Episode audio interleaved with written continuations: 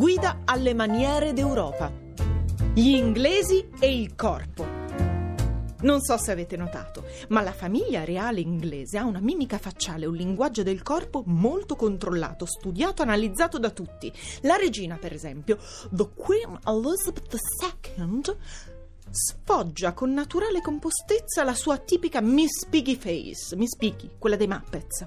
Il marito Philip usa tenere spesso le mani dietro la schiena, così per aprire verso l'interlocutore. Il figlio Charles, invece più ansioso, mette la mano in tasca. William e Kate sono i perfetti principe e principessa, attentissimi a non trasformare la loro vita di coppia in una soap opera. Evitano di toccarsi in pubblico, ma risultano comunque molto affettuosi. Kate ha il sorriso perfetto, dolce e solare. William invece ha più un sorriso da cielo sereno e clima bello fresco, diciamo, ecco, come un vero uomo.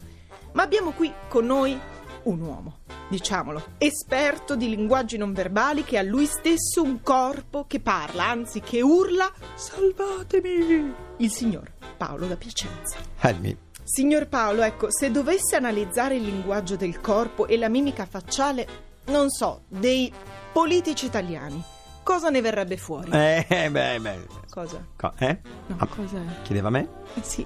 Eh, no, dico che se parlo io viene fuori, leggo i messaggi del corpo, viene fuori un patatrac, eh, perché... Eh, a casa signor- loro! no, ah, eh, no, Sveglia! no, no, più professionale. La scissione! Eh sì, dai, dai, per favore, che maniere.